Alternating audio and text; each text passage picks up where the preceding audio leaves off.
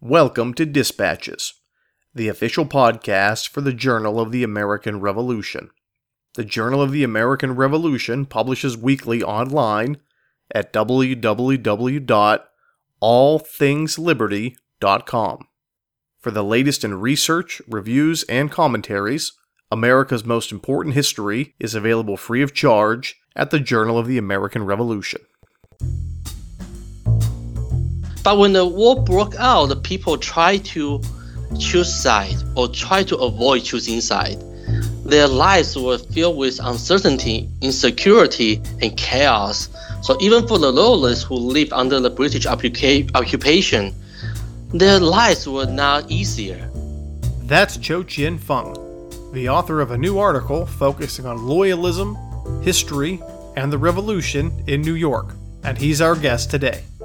I'm Brady Crytzer, and this is Dispatches.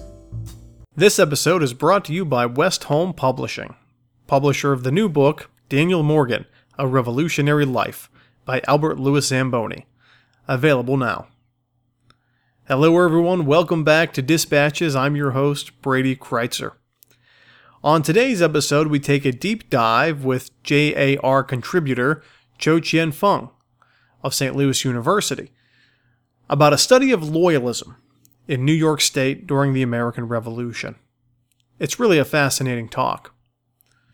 But the idea of loyalism is something that, as historians, we're still wrapping our heads around.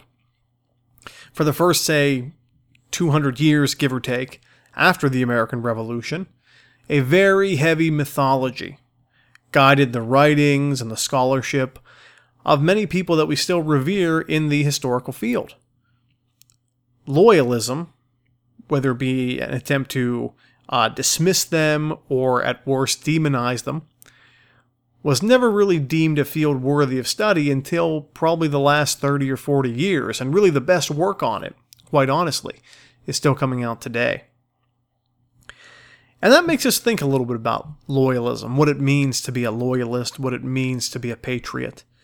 Um, for me, at the end of the day, it's all politics.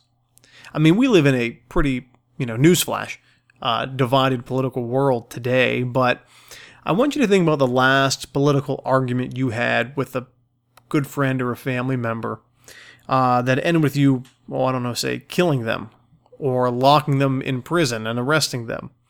Um, it just doesn't happen. But those were all very real circumstances in places like New York and Pennsylvania during the American Revolution. It was the hottest political debate in American history. So, one of the things we have to avoid doing, I think, is, is looking for good guys and bad guys in history. It's something we like to do. I think it's human nature to do that. Um, but, you know, there's, there's heroes on both sides, uh, as they say in the beginning of Star Wars Episode 2. Uh, and no one goes into a war saying, you know, hey, I'm the bad guy here. It just doesn't happen.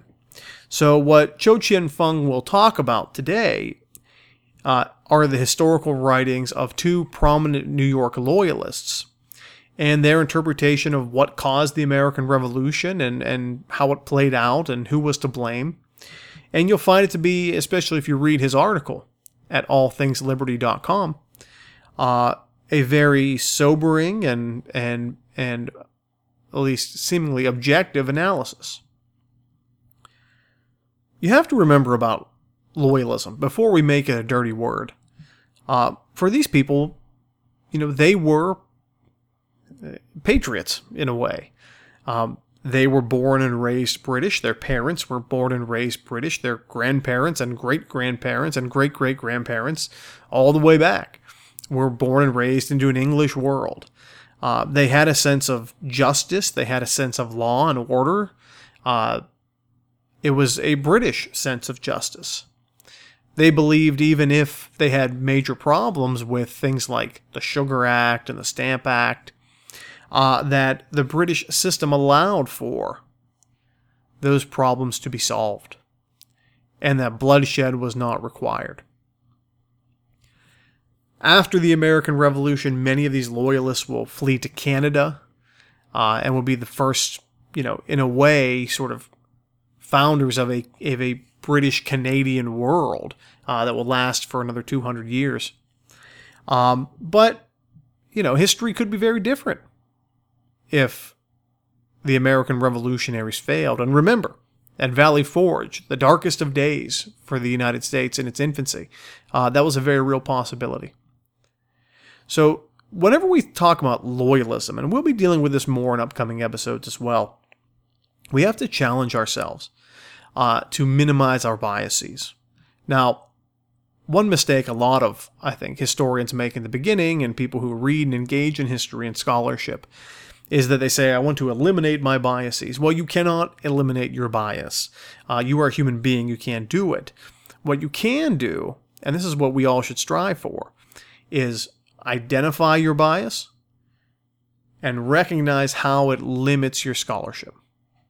By doing that, then you can control it. You can never eliminate it, but you can identify it and try your best to work with it, if not around it. So sit back, relax, and enjoy our interview with Cho Chien Feng. Cho Chien Feng, thank you for joining us. Thank you for having me. Tell us about your background. Okay, I'm a PhD candidate at St. Louis University. I'm originally from Taiwan. I received my bachelor's degree and master's degree in Taiwan.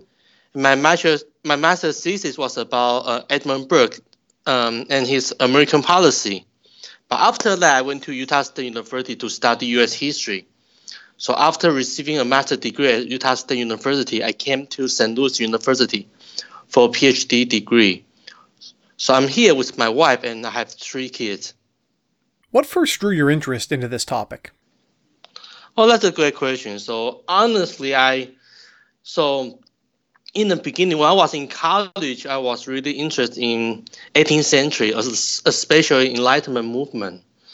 So when I was in Taiwan, I studied the English Enlightenment.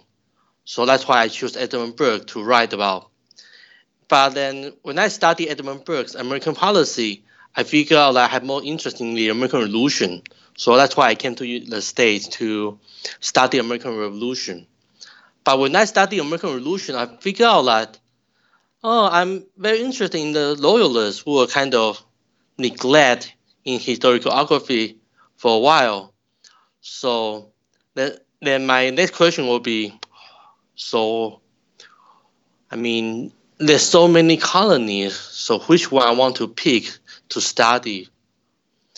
Then I choose New York because New York was one of the strongest um, like British base during the revolutions, and then they have a lot of debates between the loyalists and patriots. So I think that that's a good place to study the loyalism. We hear this a lot, loyalist. Uh, it's becoming a much more meaningful term to us in the last 10 years or so. How do you define loyalist? Okay, that's a huge question. So, no, sometimes I really don't like to ca- categorize people but for the convenience for writing and also for readers, it's very difficult to avoid categorizing people into different groups. But the truth is, people are not numbers in statistics, but have real feelings and complex ideas and sometimes make ambiguous choices. So, in the context of the American Revolution, I think I would define loyalists as the people who did not want to separate from the mother country, which means that they wanted to remain loyal to the British to the Great Britain, no matter how many complaints they might have toward the British. So in this definition, I I exclude those who did not know what they wanted in terms of the issue of independence.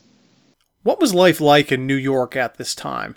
I mean, how do you describe the political fissures that emerge uh, between patriots and loyalists during the Revolution? Uh, I mean, during the war, I mean, New York was the in the beginning of the war. New York was the battle was the battlefield, but later it was occupied by the British Army and Navy, and thus become an, like an a stadium for the loyalists. And actually, I'm not an expert on the life in New York during the war, but Ruma Chopra, she wrote a book called Unnatural Rebellion, which can tell a much better story than I can do. And because she has done such a great job, I really have not placed too much emphasis on this aspect in my own research. But when the war broke out, the people tried to choose side or try to avoid choosing side. Their lives were filled with uncertainty, insecurity, and chaos. So even for the loyalists who lived under the British occupation, their lives were not easier. They wanted their land back. They wanted their life back. They war and got back to their own life. Okay, but it might be kind of naive to say that, but some of them they actually definitely their own political and economic ambition. However, the British government did not fully trust them, so I would say their lives were miserable. They were fighting for a cause like against their neighbors, sometimes even their friends and family. But on the other hand, the government they were loyal to, or they tried to be loyal to, did not fully trust them and limit their power. Why do you think, even in scholarship, uh, the loyalist perspective has been so neglected over the last 150 years? That, that is a really interesting question. And I have to humbly say that I do not know. And that I cannot speak for all the wonderful historians prior to me. But I guess it is nature to focus on the winner, first of all. And second, when you try to tell a story of a national history, the loyalists, since they did not like the idea of independence, are easy to be neglected in narratives because they could not represent the founding spirit of this country. And then remember that after the revolution, the, the, the point of writing history became to try to establish the identity of a new a new form or new formulated country.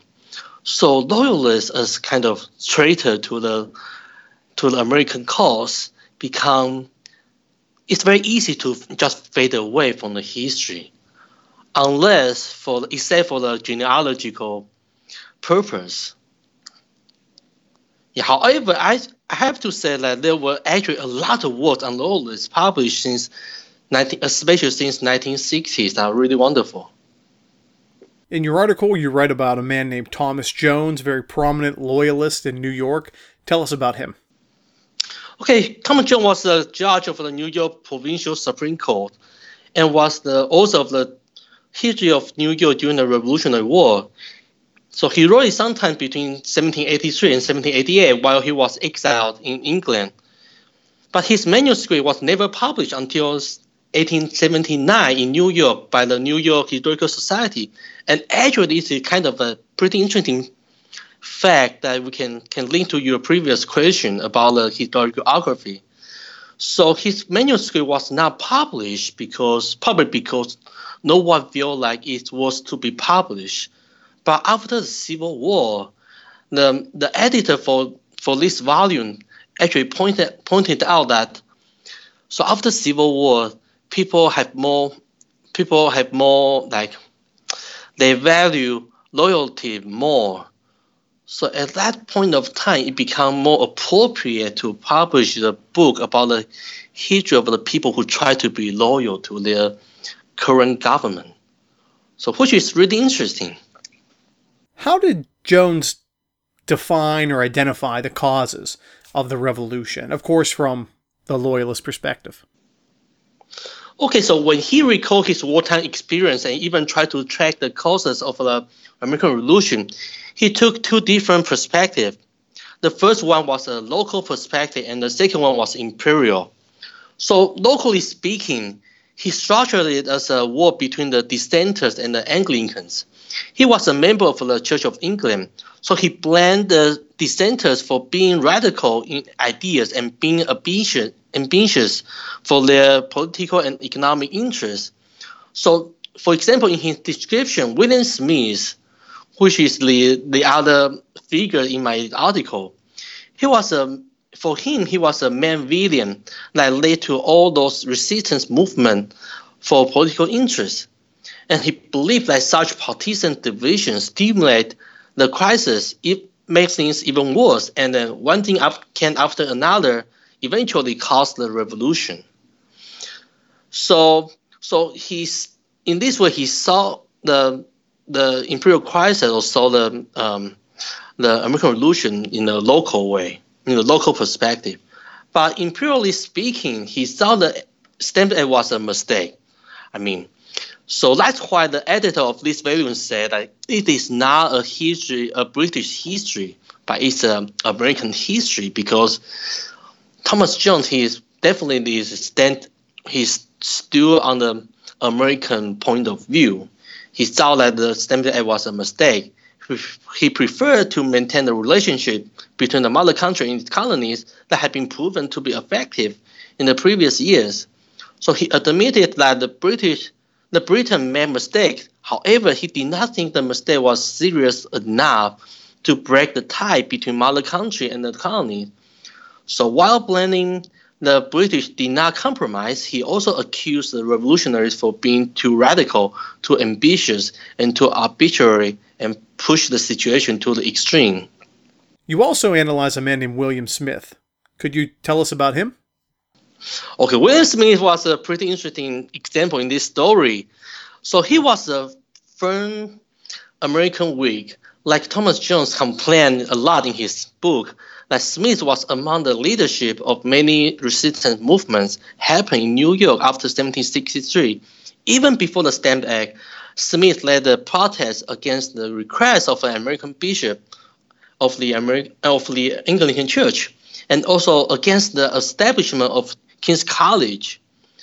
So he, William Livingston, and John Morin Scott, they co-founded and co-edited a weekly journal called Independent Reflector, promoting the idea of liberty and defending colonial right.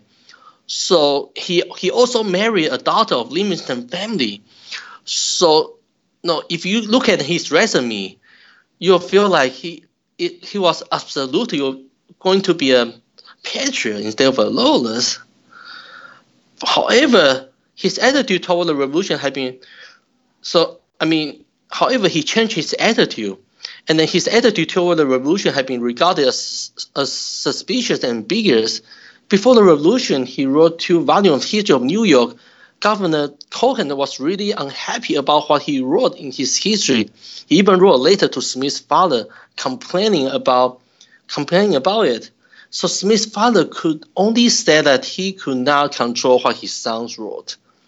So you can see that he he the history he published was not very welcomed by the by the royal government. So you can you can tell something about that from that, and then we can see that he had almost every reason to become a patriot. However, he chose a complete opposite way. How was his perspective different from Jones? Okay, I would say you know in the beginning he was very he he held a pretty um how say ambiguous position. So let, let me point out one more thing that um, so no, when I do the research of the, for the New York Loyalist, the first archival document I found was a summons from the Committee of the Congress of New York to William Smith. So, so I found this document in the New York Public Library, and that was so fascinating to me. What that was like seven years ago. So that is a summon for the Committee of the Congress of New York to William Smith, asking him to declare himself to be a friend to the American cause. So when I read this, because now, now I'm from Taiwan, and Chiang Kai-shek's son passed away when I was six years old. So those authoritarian days were not too far away from me. So when I saw this, when I read this document, I was kind of surprised and shocked to find such an uh, arbitrary document. Like and then, so only after years later, I found out how he responded to this summon. I mean, he respond to uh, he responded on July the fourth by claiming his loyalty to the interests and fortune of this country. And then, but it's ambiguous because since um, the interest and fortune of this country could be could mean very different things for different people. So I would say he when he was asked to express whether he supported the American cause, he gave a pretty ambiguous answer. And then on June the 5th, 1777, Smith was asked again to give, declare his loyalty to the American cause. the first question put to Smith was whether I consider myself as the subject of the independent state of America. And he, his answer was, I was ever against it as destructive of the interests of the colony. And he further stated that I considered myself as a subject of King George III of Great Britain and a member of the all or British government. So you can see that his his um, his standpoint was really firm about being a loyalist. And then back to your question about so how how was his perspective different from Jones?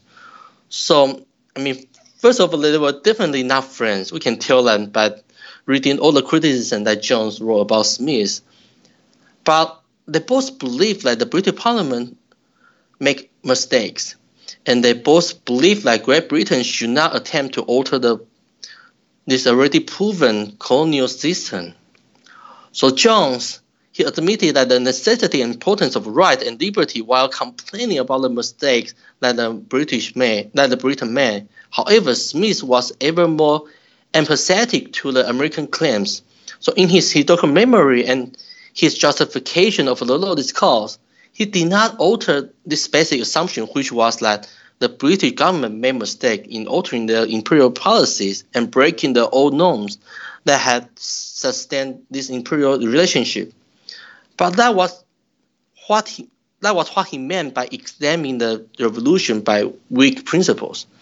He criticized almost every action that the British had taken in this crisis.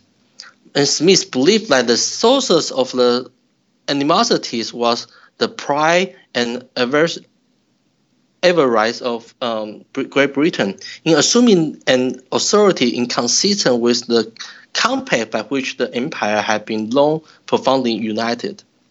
So Smith claimed that colonial resistance was justifiable since representation and petition had been tried without effect. So, and what could be expected from the more influence of dissuasions against the purchase of the duty articles? So the British reaction to the colonial resistance, such as the Coercive Act, for him was utterly unjustifiable and an infraction of the League.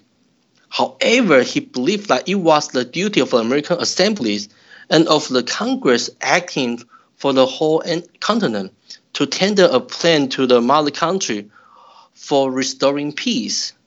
So even though the British, the Britain made so many mistakes, he did not believe that it would justify the patriot to a revolutionary to reject British sovereignty altogether and even to launch a rebellion. So he accused the patriot of overstating their claims of right, and patriot no, the patriot claimed an exclusive right of legislation not only in taxation but also in their internal policy. And Smith believed that such claim was a departure in terms from the original league since it left no authority to the Parliament of, Brit- of Great Britain over the plantations. So America would therefore become the ally of the ally of Britain, not a member of the empire. So you can see that William Smith he really focused on seeing the whole empire as a seeing the whole the empire as a whole, and he didn't believe that America should leave the empire. And but however, in his writing, he keep criticizing all those British acts. And Jones was more conservative. Although he did not have any complaint about the Great Britain, he kept his complaint in minimum. Although he did have, sorry, although he did have complaints about the Great Britain, he kept his complaints in minimum and tried to point out the irony, the irony that the Continental Congress, while claiming to pursue liberty, refused to allow different opinions and persecute those who did not support them.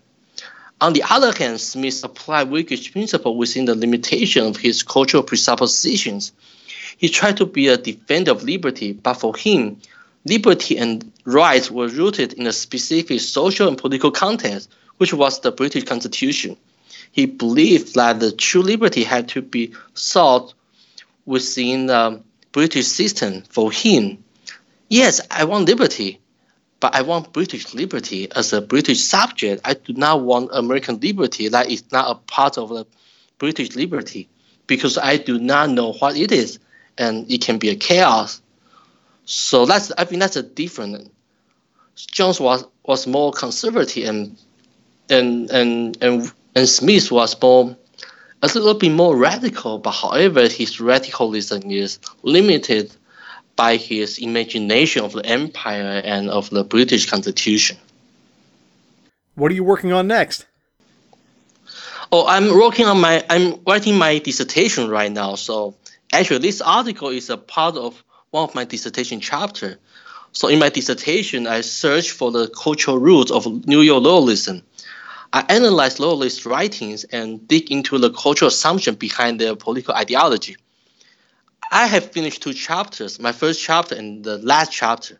My first chapter defines and explains how we should view loyalism as a cultural phenomenon and not just a political or social event. And my, my last chapter talks about how the how the historical memory after revolution reflect their cultural presuppositions so the chapter I'm working on right now is about the Anglican loyalists like Thomas Jones. I explore how their religious worldview influenced the way they apply their cultural tools. So we are all we all are familiar with the discussion about whether the America is a Christian country or whether it was founded on Christian principle. Many people believe and argue that the American Revolution was inspired by God, especially Christian God and the Constitution was God given or at least God inspired. However, the Anglican loyalists they also used religious rhetoric to argue for the loyalist cause. So the chapter I'm working on right now is about how they use religious argument to criticize the revolutionaries and to strengthen the loyalist cause. I mean, you can see that both sides.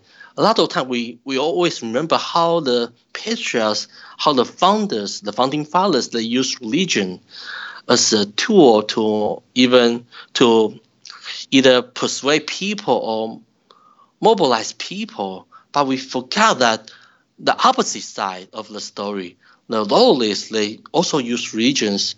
They also use Bible. They also use their religion to persuade people to remain loyal to the British crown. So I want to tell this that part of the story in this in the chapter I'm working on right now. Cho Chien Feng, thank you for joining us. Thank you. The music played in this episode included works by Kevin MacLeod and the Sturbridge Colonial Militia. Any unauthorized reproduction or use of this podcast, without the express written permission of the Journal of the American Revolution, is strictly prohibited. For everyone here at Dispatches, I'm Brady Crytzer saying so long.